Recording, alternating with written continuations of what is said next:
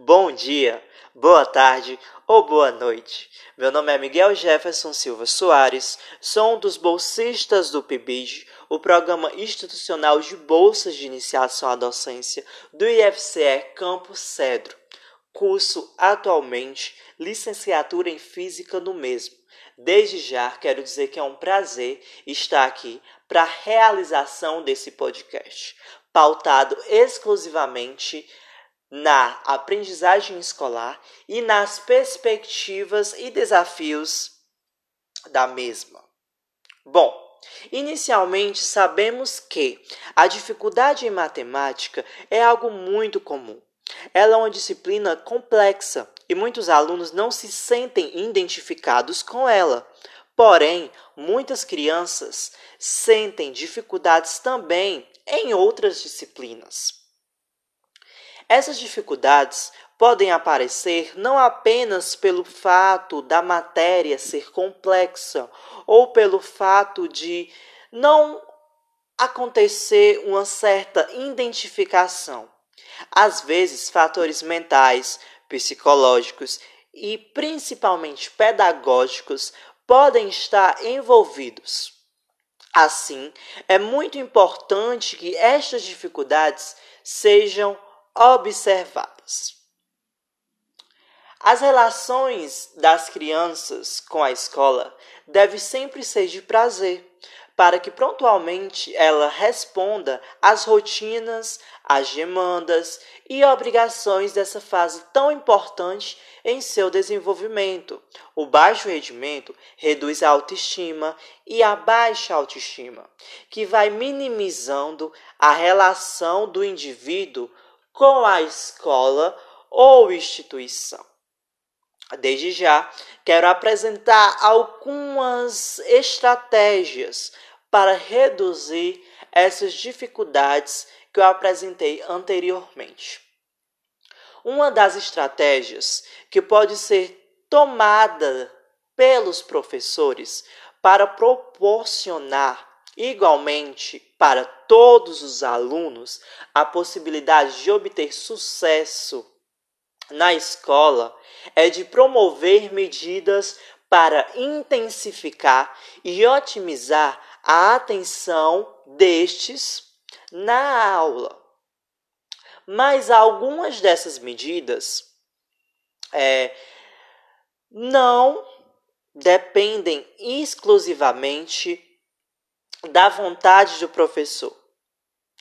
Por exemplo, ter uma turma com um número reduzido de alunos, em torno de 10 ou menos.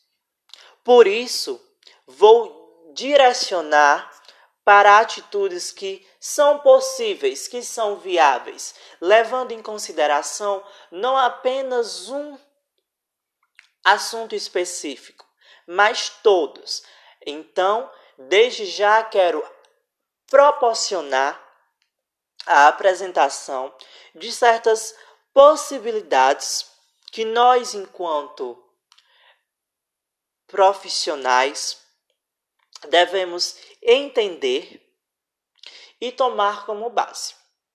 Primeiro, é possível o professor perceber quais ou qual aluno de sua turma são mais atentos ou menos atentos, pois os alunos mais desatentos devem se sentar mais à frente e longe de pontos mais barulhentos da sala, porque essas atitudes reduzem as distrações e colocam o indivíduo mais perto da fonte do conhecimento.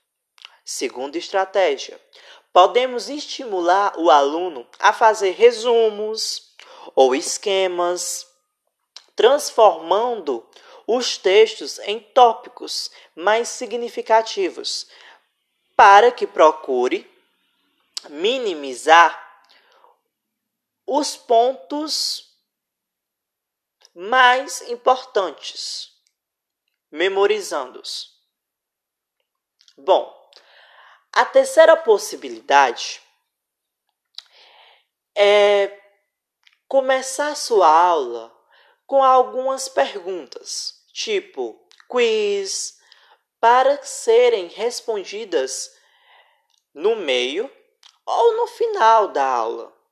Esse tipo de desafio vai estimular o foco para não se perder no final.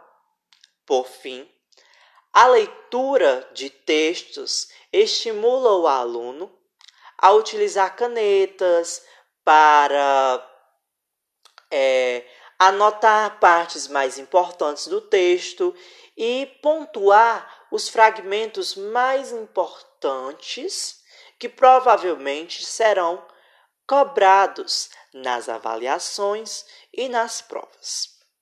Assim, quero destacar que, um, que algumas dessas características e possibilidades que eu apresentei aqui são baseadas em pesquisas, em estudos que eu vi para minimizar essas dificuldades. É óbvio que existem outras possibilidades, outras possibilidades, perdão, que podem ser desenvolvidas, mas eu tentei trazer de forma simplória alguma delas de forma bem introdutória. Assim, eu quero destacar, por fim, que estamos na carreira docente para promover acertos no sentido de ensinar e ajudar a, ao aluno a, a absorver e não a de punir e ver o aluno fracassar, pois o erro do aluno desatento muitas vezes não é resultado de preguiça, mas sim de um colapso de falta de foco.